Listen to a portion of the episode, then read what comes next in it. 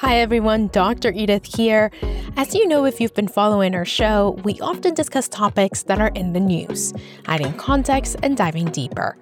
Today we're talking mental health, which has been on the news perhaps more than any other topic we've talked about so far, and for good reason.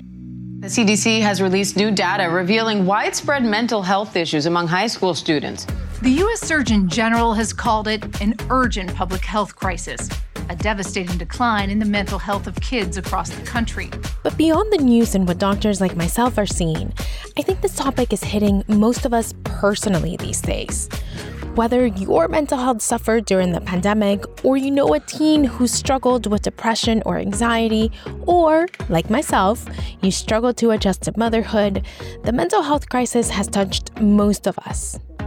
Today, we talk about what's behind this crisis and the things that we can all do to help.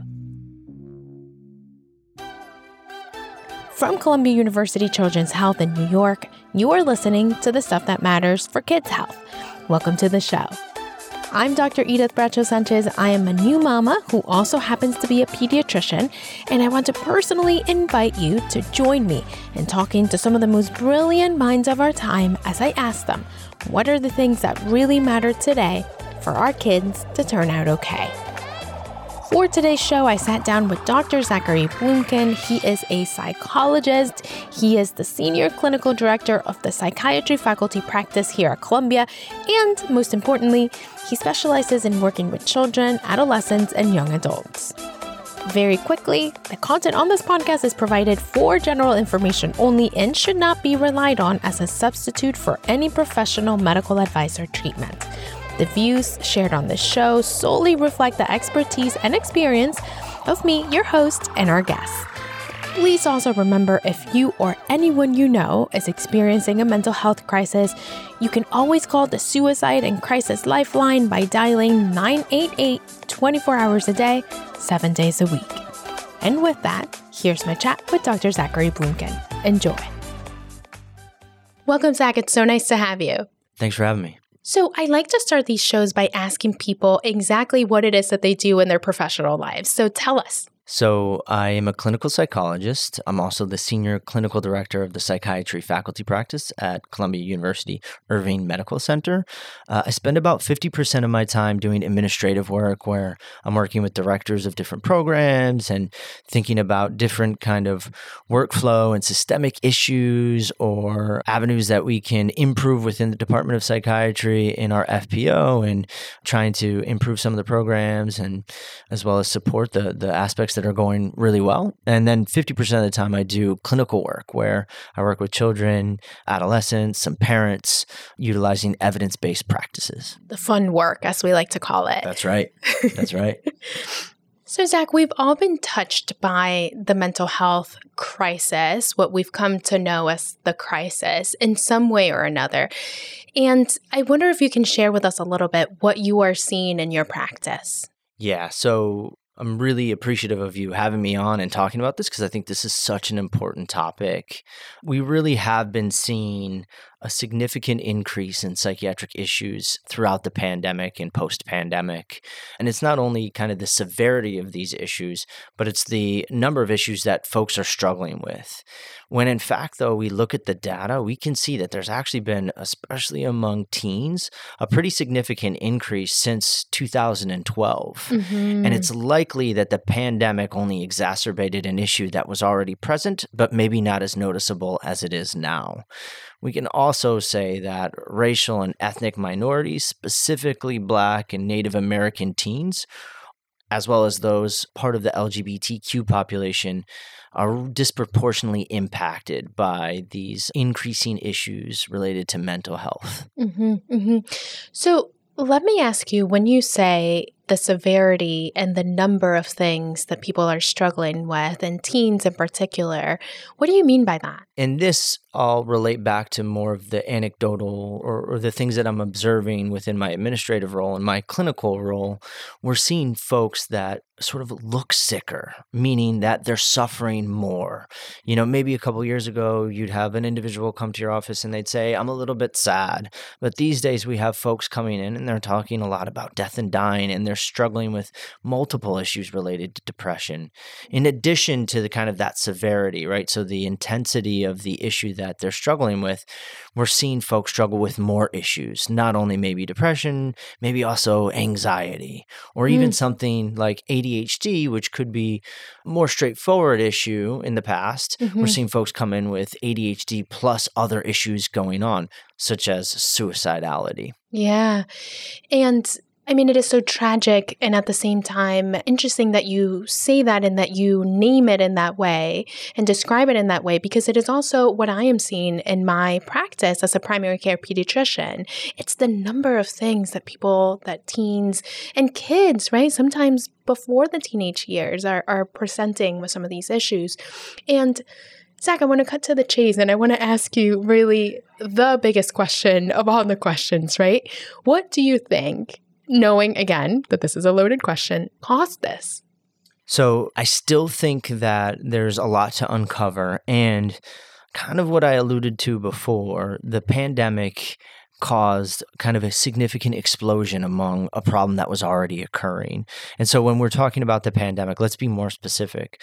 So folks faced loss of caregivers, folks mm-hmm. family members who died from COVID or or folks that they knew who died from COVID, social isolation throughout the pandemic, academic disruptions or missed important developmental moments like high school graduation or the prom right, or right. you know starting college in a, a more typical way yeah. right there was parental job loss we knew that uh, we know now that there was increase in substance use as well as spousal abuse so mm. these are issues that exacerbated a problem that was already there so that's one of the things that we're seeing now yeah. we also know that individuals teens are facing more information at an earlier age than they ever were before. So their access to social media and information. And I want to be super clear I'm not saying it's a horrible thing, and I'm also not saying it's a good thing, but it lies somewhere in the middle. Yeah. And so when we think about this, right, you have a teen that is looking up aspects of the war in Ukraine, they're able to see videos Gosh, and photos yes. and receive information that maybe a 10, 11, 12, 13 year old isn't ready to process. Of course. That's problematic. Yeah, yeah. And you mentioned as an example the war in Ukraine, but it's also climate change, it's also school shootings, it's also, you know, when you think about the number of things that kids and teens are having to process and, and be exposed to and sit with and deal with at such an early age change, you see how these things add up. In addition to what you just named, right, there's also global warming, political polarization. The other piece we want to think about is bullying. When I was growing up, yeah, right, you could get bullied, but at three o'clock, it stopped. Right. You went home. Right. Nowadays, kids can be targeted online 24 hours a day, seven days a week. Right. And that's something that they're facing that they've never had to face before we also want to name and something that you're an expert in is thinking about the biology of our teens. Mm-hmm. they're going through puberty much earlier than than before. And we actually think that this could lead to some difficulties in processing some of this complex information that they're being bombarded with online. Yeah. so it's highly problematic. Yeah. And it's interesting you say that. As soon as i leave this recording today i'm actually heading uptown to record with a pediatric endocrinologist here at columbia to talk about puberty and what's happening and how that's affecting mental health, among many other things. So it's really a number of things. And and listen, Zach, on a personal note, I want to share a recent experience that I had with with a family friend, someone who shared that her teenage daughter had recently disclosed having suicidal thoughts and my personal, you know, the inside voice reaction that I had, it wasn't what I said out loud, but on the inside, I sort of thought to myself, gosh, this is a two parent household. They are such good parents. There isn't any obvious sign of something wrong. And it's happening even to this to this teen and you know then i caught myself right as a health professional as someone who deals with with mental health on a primary care level I thought, of course, of course, she can be at risk too because of all the things that we discussed. But I wonder, Zach, how we should be thinking about all teens, not just the teens that are having a very marked, obvious experience, and not just the teens who are very, quote unquote, at risk, but all teens. How should we be thinking about them right now?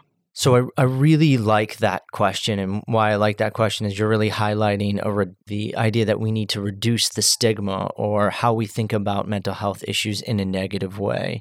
And I think the number one thing we can begin to think about is how our frontline workers, our pediatricians, mm-hmm. our orthodontists, certainly our school personnel, everyone can begin to be more open in asking and talking about mental health issues.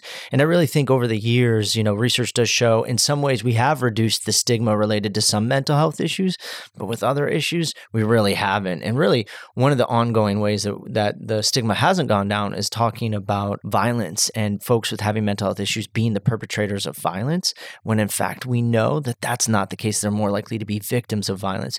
So we have a long way to go, and we really want to talk openly about mental health issues and understanding that everyone's at risk. Yeah.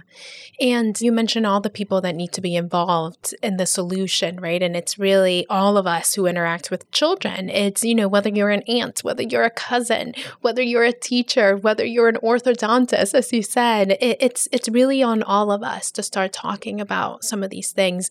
And I really do think I see it in my practice. I'm sure you do as well. Kids are ready. Kids want to talk to you about this. Is this your experience? It is. I think kids want help and they're more open to getting help. I think this is one of the benefits of being online is yeah. that there is a venue and an avenue in which folks can talk openly about mental health issues. And so I think not being afraid as adults in an older generation where we maybe didn't talk about this as much. And it also requires folks and certainly folks on the front lines, and that includes parents and aunts and uncles and godparents to be more mindful of some of the signs and be aware of some of the signs. So we can ask if we notice somebody who might be struggling, you know, how you doing? Yeah. And what are those signs, Zach? Just to go right into those. What are those signs and what is the quote unquote right way? Although we all have our ways, right? We all communicate in different ways and all of that is valid. But what would you recommend that we learn as the signs and how would you recommend we ask about this? So some of the signs are social isolation, some of the signs are shutting down, some of the signs are talking about death or dying or giving items away. Of course, things like self harm or even what I might call like a teen tantrum or a moment where they're very upset and screaming and yelling, or even very upset and fully shutting down and not eating for days on end or anything like that. These are these are major signs that we want to be aware of. And to the question of, well, how do we approach this? The best way is to do it genuinely. Do it how you are as a human being. Show that you care about someone and you're worried and give them examples of why you might be worried and also validate. That can be a tremendous help in this situation. Yeah. And you know, Zach, there's still a lot of parents out there who are afraid of quote unquote putting ideas in kids' heads. Talk to us a little bit about that. Are you putting the idea in their head if you ask? Are you thinking of hurting yourself? Love that question. And no, you're not. There's a lot of research to indicate by asking teens, children, anyone, are you thinking about hurting themselves, can actually be the first step in saving someone. And so it's not contagious in the way that you can ask about that and that can put the idea in someone's head. Uh, there are other ways that we worry about contagion factors, but it's not in this manner in which we're asking, are you okay? Are you thinking about hurting yourself? Which should be in everyone's repertoire if they're on the front lines with teens right now because it is such a major issue. Yeah. And really anyone right now, period, right? I think today our conversation is about teens, but but adults are going through a similar crisis. I think, you know, more people are feeling isolated. The Surgeon General declared an epidemic, right, of isolation. And so I think this becoming part of our repertoire as just people is probably a really good idea. Now, Zach, for the parent who's listening and is thinking, you know, this is overwhelming. And my teen is not having any of these signs right now. And I really just don't want this to happen to them. Is there anything they can do to prevent this from happening? Yeah. So you know, I think some of the uh, some of the prevention lies in in thinking about what is healthy lifestyles. So, first and foremost, balancing social media and online time can be really helpful. The kind of the regular stuff that we talk about as healthcare providers, getting exercise, engaging socially in person, having extracurricular activities and positive relationships with other teens and parents regularly attending medical healthcare appointments. These are all things that can serve our teens well, as well as spending one on one time with them as a parent and right thinking creatively because teens don't always want to spend time with our parents. Right. Right. Right. I have an eight year old that's like on the cusp of it. He's just right there where he's about to say, Dad, you're no longer cool. Yeah. And that's all right. That's part of it. You just got to get creative and, and really kind of try to follow those same principles that I think we've talked about for a long, long time. Yeah. You know, and I sometimes also wonder, and it's something I've I've talked with my husband at home. We work so much, Zach. We we all do. I think we work too much in this country in this society. I think we all work too much, and I think sometimes our lives are just sort of structured so that we can work, so that we can be quote unquote productive. And sometimes uh, I'm finding myself saying, "Gosh, I need to stop." these are precious years to really spend with with my child and to really be in tune to his emotions and my little guy's still little. Is that part of the solution do you think? And how do you think about this on a personal level? Yeah i mean i think a work life balance is so important and also so hard for the, kind of the societal and cultural reasons that you said and for other folks because this is a means to their end right? This is for many people listening i imagine they're sort of like well zach you know i can't work less what are you talking talking about, but it is about trying to spend as much time as you can and supporting and getting that time with your child because at some point they're going to turn around and they're not going to want to hang out. And then when they do want to hang out again, they'll be older and won't have time because they'll have kids themselves or they'll have jobs themselves. So I do think it is about finding that work life balance. And that's not only for the relationship, but it's also for modeling for our kids yeah. that it's not all about work. Right. right? And, and, listen, there's different folks with different values, and I'll respect anybody and, kind of what they're thinking about with that work life balance. And it's okay to have different of opinions. And I also think having a, a solid balance can be really helpful for teens and for your children to see. Yeah. No, and that's exactly what I wonder about. I'm very intentional about the example that I'm setting for my child. And that's what's leading me down this route of, gosh, am I working too much? And I have the luxury of saying, am I working too much? And I have the luxury of even considering cutting back, right? Which is definitely a luxury.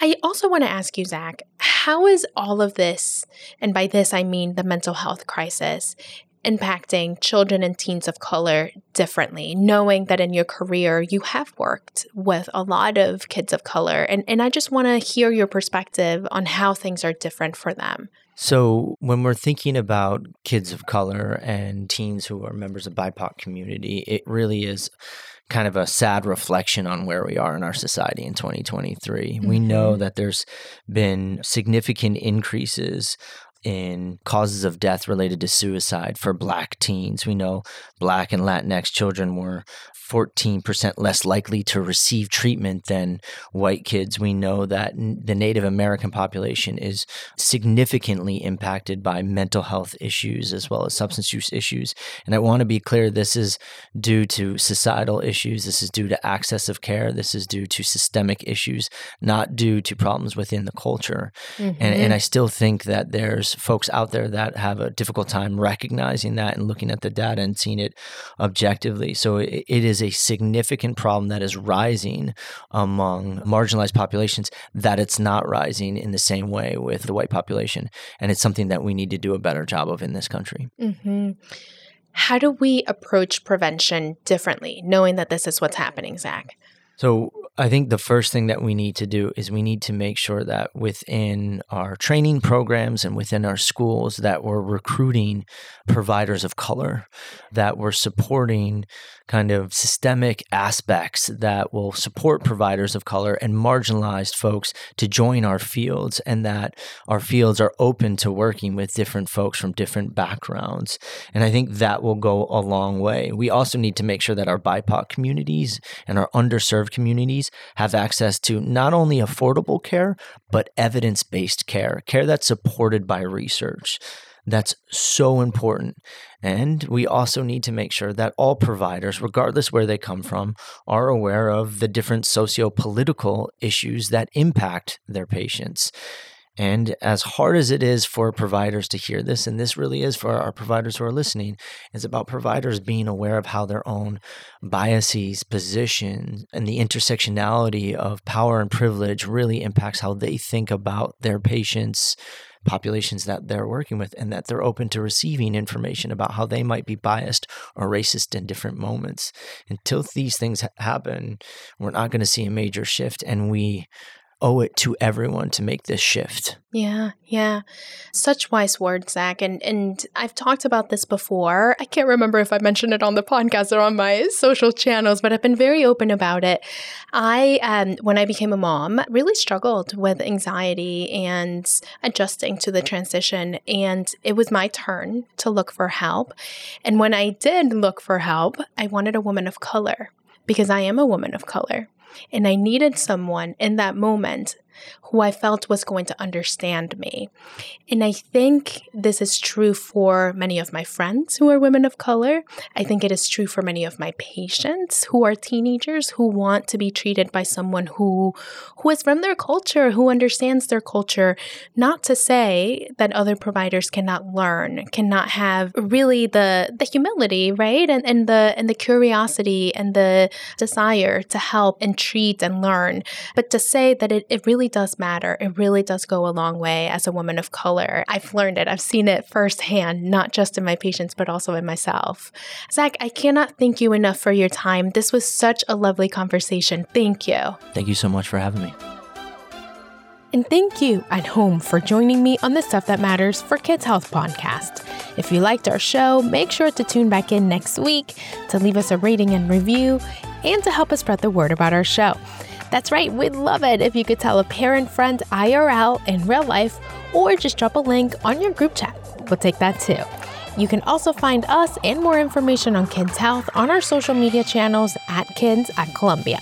I'm Dr. Edith Bracho Sanchez in New York, and I'll see you next time.